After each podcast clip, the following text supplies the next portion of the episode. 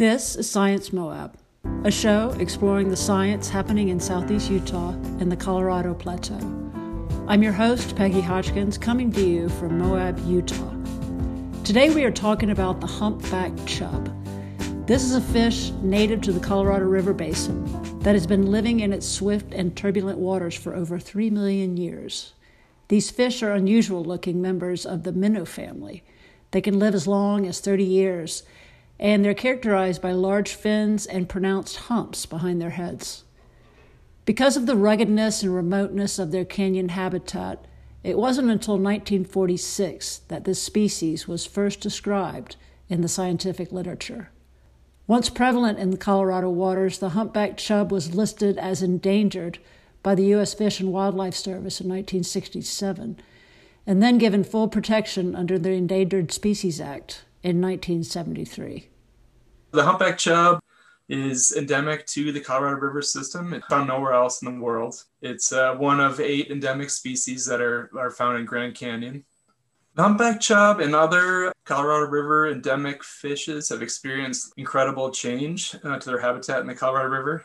And it probably started with the introduction of non native fish that either were introduced purposely into the Colorado River or navigated their way down into the river system from headwaters.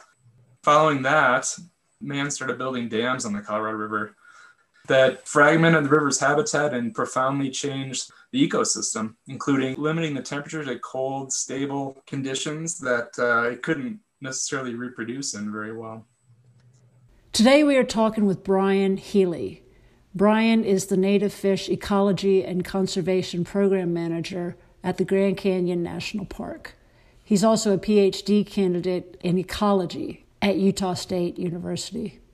In addition to studying the ecology of the humpback chub and other native fish in the Grand Canyon, Brian works to restore habitat and populations of these native fish humpback chub are just as much a part of the Grand Canyon or anywhere else in the Colorado River as the rocks and the, the canyons and the, the trees and the rapids. It's, it's something that makes the place unique in the world.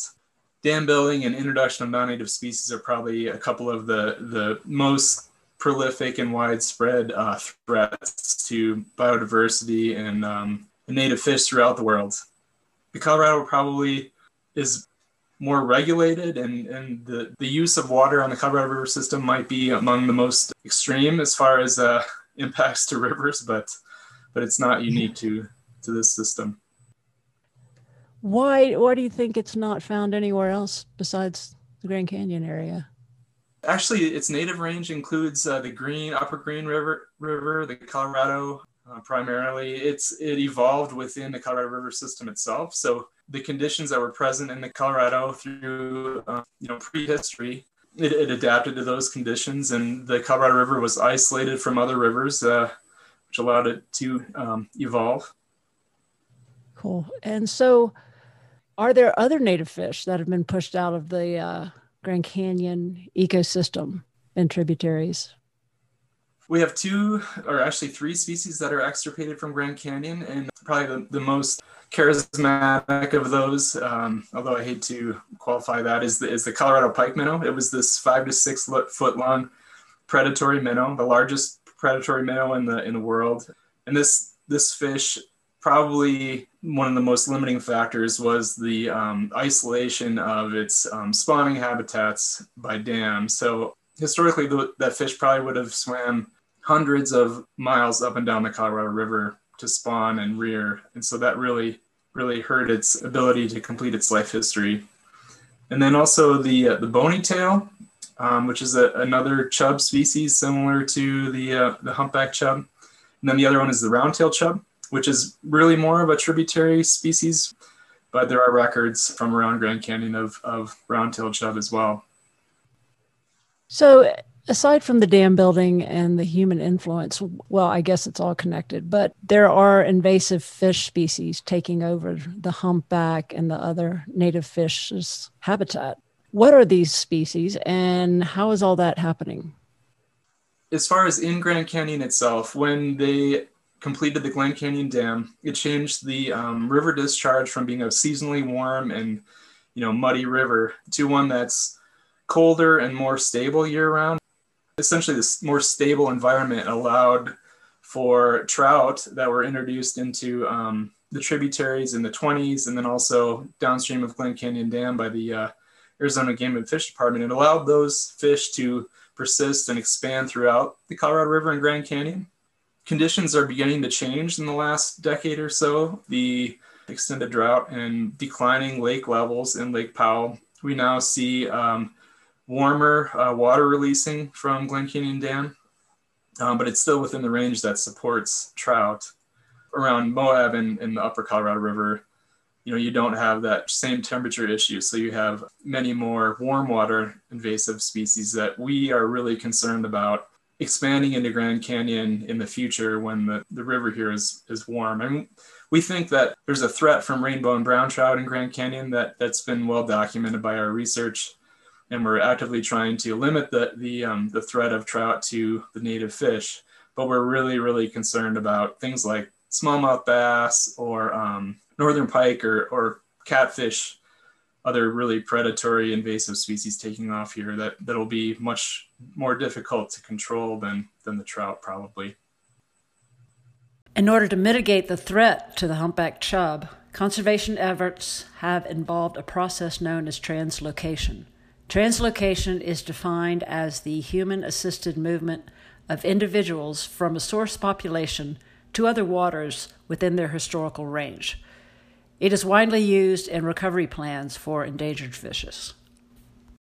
Grand Canyon National Park has been implementing some conservation actions with the support of the Bureau of Reclamation and Fish and Wildlife Service and others to mitigate the threats to humpback chub. And those include translocating juvenile humpback chub from a source population that's been sustained since the dam closure in the Little Colorado River. We're taking those juvenile fish and moving them into tributaries to try to establish new populations. And prior to the translocations of the humpback chub, and, and actually during those, we also are removing trout from those environments. And my research involves studying the response in the, the um, all the fish community, essentially, both the native and non-natives to these um, these actions. So you're physically removing some of the invasive fish species, and how are you going about doing that? That's right. So we generally have been removing trout using electrofishing, and this is a, a really common, commonly applied tool to monitor fish population. It introduces a current into the water, an electrical current that temporarily sort of stuns the fish so we can net them up, and then we can selectively move the non-natives and re- release the uh, native fish unharmed. There's some tributary that it won't work because it has its own some sort of current in it. That's right. So when you have this sounds maybe counterintuitive, but uh, when you have really high mineral content, I guess, and and really high conductivity in the water, the electrofishing equipment doesn't work. So that, that includes Havasu Creek, where we have reintroduced humpback chub. The, the good the good news there though is that there's very very few non-native fish in Havasu Creek, and so um, although they can be a threat to the growth of the humpback chub and their reproduction, um, they're generally at, at, a fairly low level and, and, not as much of a concern as other places like Bright mm-hmm. Angel Creek, where we have really had really high densities of trout there is an area where the humpback chub are spawning naturally in the Little Colorado River, which is pretty cool. So, what's happening in the Little Colorado River that is permitting them to thrive there? Well, we think the conditions in the Little Colorado River are have been very conducive to their life history, their their reproduction, and, and they're also fairly harsh and and um, may not be as supportive for um, trout and other non-native fish that could prey on the chub there, although they do um, move in and out of the Little Colorado River. So we think that that's the case there. Unfortunately, though, we also think that with the with the ongoing drought and lower snowpack in the Little Colorado River drainage, there's less spring runoff, and those spring floods may be important to you know clean the substrates and clean out all the sediment from the Little Colorado River so that the the humpback chub can spawn. It's kind of a similar situation in um, in other tributaries, and I've found some of that in my research in other tributaries too, where um, spring runoff flooding has found to be have a positive impact on on native fish reproduction. it sounds like you have been successful in translocating the chub into other tributaries along the, you know, the Grand Canyon. If they thrive in these tributaries, could they ever make it to the main stem if that water temperature just remains as cold as it is coming out of Glen Canyon Dam? We, we look at the um, the tributaries and the main stem as being connected, and that um, the tributary systems have been really important for spawning for native fish, not just humpback chub, but other species like flannelmouth sucker and bluehead sucker, which are imperiled and, and um, endemic to the Colorado River system as well. So historically, we've we've looked at the the tributaries as being really important to maintaining habitats for reproduction of the native fish, and and they do once they spawn in the tributaries drift into the main stem. And um, we do have large populations of native fish in the main stem. And that the temperature out of the dam over the last decade or so has gotten warmer. And it and it warms as you move further away downstream from the dam. So the lower river has really high numbers of native fish and we're also starting to think that there's been reproduction of humpback chub in the main stem colorado river you know fairly far downstream from the dam in grand canyon oh wow since about 2014 so that work with the humpback in terms of translocating um, from where they're spawning in the Little Colorado River. Is that something that's going to continue, or is that just a one-time experiment? It, it's ongoing. Um, we generally set up five-year adaptive management plans for each one of those uh, tributaries. So the idea is that we translocate about two to 300 fish in each tributary over a period of about five years and then monitor the results and try to understand what factors led to them establishing and reproducing versus not establishing, essentially. And um, unfortunately, though, since about 2016, we've really had a hard time collecting enough um, juvenile humpback chub from the Little Colorado River to to translocate. So the idea is that we would, but um, we've only really successfully collected enough fish there in um, 2019. And again, this year it looks like another really poor production year for for humpback chub due to the lack of spring runoff. So, are there other methods or experiments or studies that you have planned for the humpback uh, and other natives?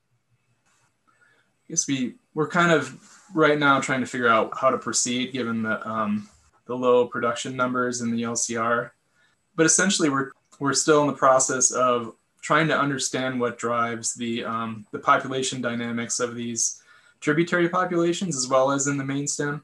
So part of my research is to analyze the data that can indicate reproductive rates and growth rates and survival rates of those fish and then sort of link them with the environmental variables including you know the trout numbers of trout or other non-natives and variation in temperature and and flow regimes you know like flooding you know during the spring versus during snowmelt as well as during the monsoon season and trying to link those things together and see how we can best manage the species and what what things that we can do to, to give them their best uh, chance for success in the tributaries. I mean, how what methods do you use to actually physically count fish, both the native and the invasives? So fish, fish are a hard thing to manage. It's kind of like um, managing a forest and counting trees in the forest, except that the, the fish are you can't see them and they're moving around all the time, so it makes it really difficult.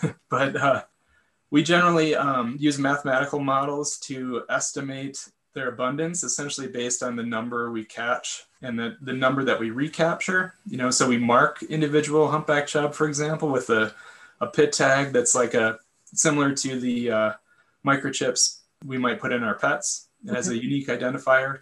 From recapturing those marked fish, we can essentially estimate the probability of survival for the population, for example so one of the things that the, the the things that I'm working on most recently is trying to understand, you know, as I mentioned earlier, how best we can manage that brown trout population that's now linked between a spawning area of Low Glen Canyon Dam and also in Bright Angel Creek. Right. You know, in Bright Angel Creek, we've been fairly successful at suppressing that population, and the native fish have really flourished there.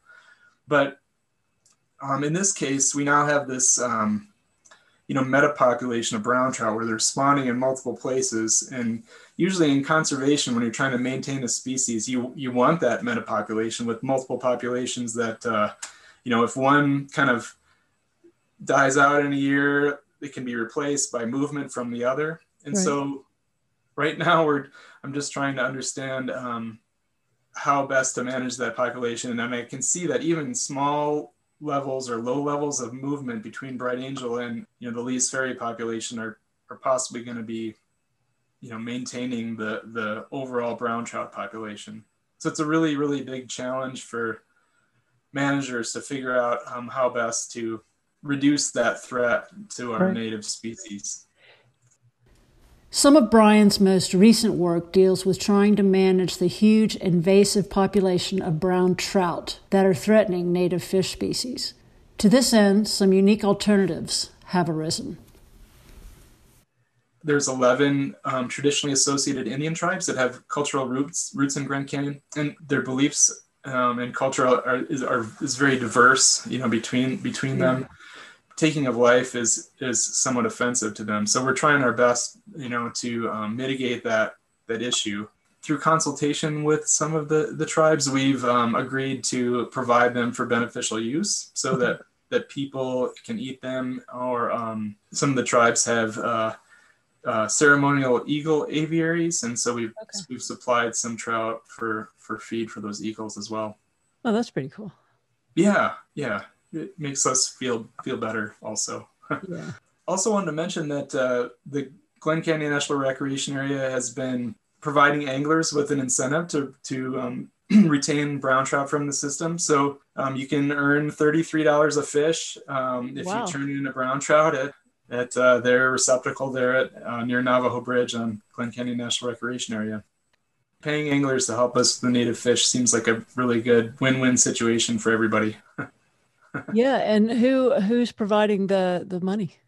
Um, some of the money comes from the National Park Service, and then also the uh, Glen Canyon National Recreation Area's Friends Group. Well, Brian, thanks for talking to Science Moab, and uh, really enjoy learning more about your research. Yeah, I really appreciate the time. I really enjoy um, talking about our our fish and, and my research, and as well. Thank you. To learn more or listen to other Science Moab episodes Visit sciencemoab.org or anywhere you get your podcasts. Science Moab Media is by Sophia Fisher, newsletter by Rhonda Cook. Our theme music is by Jeremy Spalding, and the show is produced by Peggy Hodgkins, Christina Young, and KZMU. If you love Science Moab, let us know. Leave a rating on Spotify or a review on iTunes. And consider supporting Science Moab by donating to the podcast at sciencemoab.org. This programming is unique to Moab, Utah, and your support makes it possible.